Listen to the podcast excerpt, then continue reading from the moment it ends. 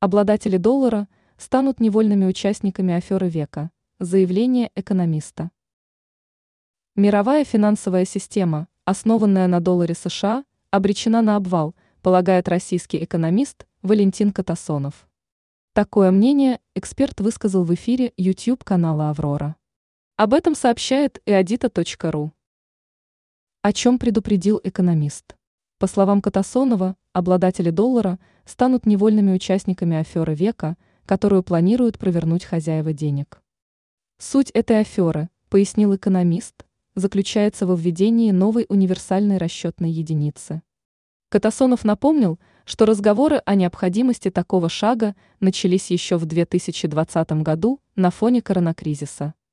Посредством введения новой универсальной валюты, предупредил экономист, мировая банковская элита сбросит с себя весь многомиллиардный груз долгов, оставив обладателей доллара ни с чем.